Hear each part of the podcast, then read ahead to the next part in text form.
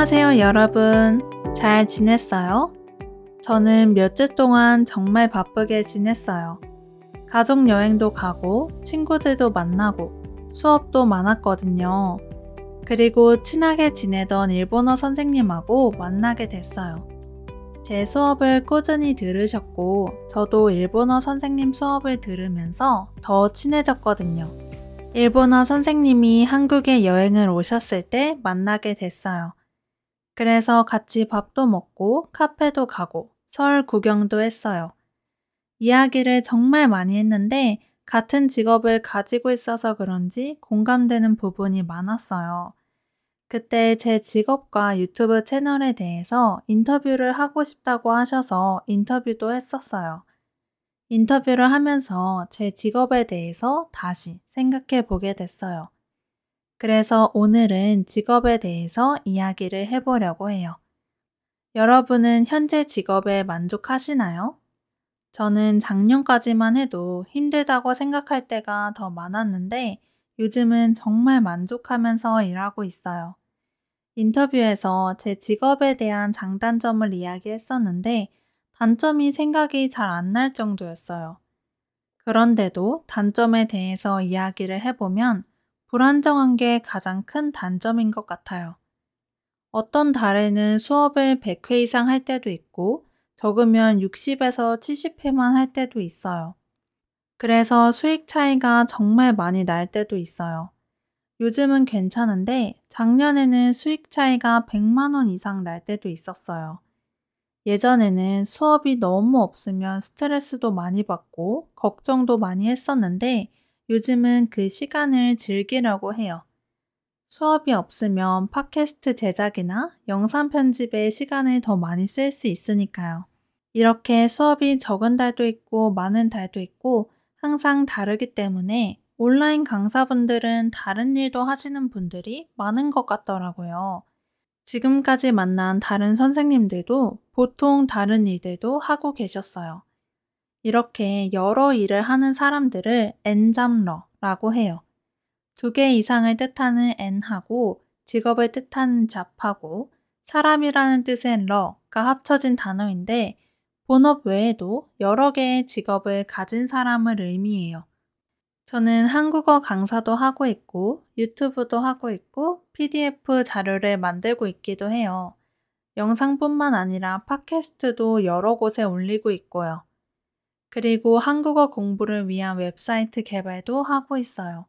이렇게 여러 가지 일을 하다 보니까 머릿속이 항상 복잡하고 일 생각으로 가득 차 있는 것 같아요. 제가 만났던 일본어 선생님께서도 여러 일을 하시는데 저와 마찬가지로 항상 머릿속에 일 생각이 가득하다고 하시더라고요. 아마 엔잡러 분들이면 많이 공감하실 것 같아요. 머릿속에 일 생각이 가득하니까 쉴 때도 쉬는 것 같지 않을 때가 있어요. 쉴 때도 온전히 쉬지 못하는 느낌을 많이 받거든요. 이렇게 불안정하다는 것과 그것 때문에 스트레스를 받는 게 큰 단점이지만 일하는 시간을 제가 정할 수 있다는 점은 가장 큰 장점인 것 같아요.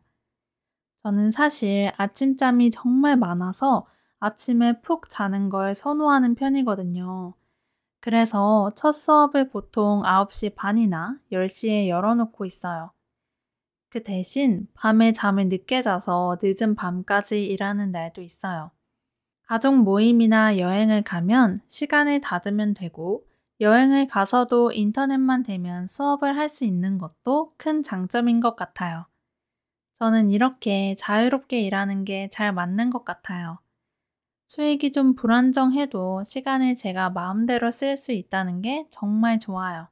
그리고 학생들과 이야기하는 것도 정말 재미있어요. 이야기하면서 제가 몰랐던 문화도 알게 되고, 제가 생각도 못 해본 직업이나 생각, 사회 문제에 대한 새로운 시각들도 알게 되거든요. 저와 공부해서 한국어를 잘하게 된 학생들을 보며 뿌듯하기도 하고, 한국어 공부가 재미있다고 말하는 학생들을 보면서 저도 행복하고요. 전에는 수업과 가르치는 것에만 집중했었는데 요즘은 학생들과 좋은 관계를 만드는 것도 중요하다는 생각이 들어요. 그래서 학생들과 이야기도 더 많이 하고 더 재미있게 수업하려고 노력하고 있어요. 여러분은 직업과 관련된 습관이 있나요? 저는 한국어 강사 일을 3년째 하고 있는데 한국어를 가르치는 일을 계속하다 보니까 생긴 습관이 있어요. 저는 초급 학생들을 자주 가르치고 초급 팟캐스트도 만들다 보니까 쉽게 말하려고 노력하고 또 그게 익숙해진 것 같아요. 그리고 남자친구도 한국어를 배우고 있어서 한국어로 대화할 때는 쉽고 단순한 문장으로 말하고 있거든요. 이렇게 간단하고 쉽게 말하는 게 습관이 되니까 가끔 어려운 단어들이 생각이 안 날 때가 있더라고요. 상황에 맞는 단어가 빨리 생각나지 않아서 어, 그걸 뭐라고 하더라? 하는 상황이 꽤 있어요. 그래서 오랜만에 가족들이나 친구들을 만나서 한국어 단어나 문장이 빨리 생각이 안 나서 당황했던 적이 많아요. 그리고 말하기 전에 상대방이 한국인이어도 무의식적으로 이렇게 말하면 상대방이 이해할 수 있을까? 이 단어랑 문법을 이해할까? 라고 생각할 때가 많은 것 같아요. 그리고 가끔 가족이나 친구들이 하는 말을 듣고 만약 학생이 저 단어나 문법이 뭐냐고 물어보면 어떻게 설명을 해야 하나 생각할 때도 있어요. 어떻게 설명할지 수업에서 그 문법을 가르쳐 본 적 있나 생각할 때도 있고요. 그러다 보니까 대화에 집중하지 못하고 제 생각에만 빠질 때도 있어요. 학생 중에 한국 드라마나 예능을 보고 들은 문장에 대해서 질문할 때도 많아요. 그래서 저도 뭔가 드라마나 예능을 볼 때 저 문장에 대해서 물어보면 어떻게 설명을 해야 하지? 왜 이 상황에 저 단어를 쓸까? 라고 고민할 때도 많고 이 장면을 수업에서 보여주면 좋을 것 같다 라고 생각하는 경우도 많아요.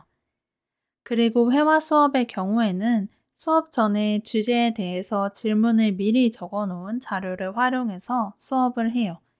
회화 수업을 할 때 대화 주제가 생각이 안 날 때 사용하는 자료인데 이 자료를 준비하는 일도 쉽지 않더라고요.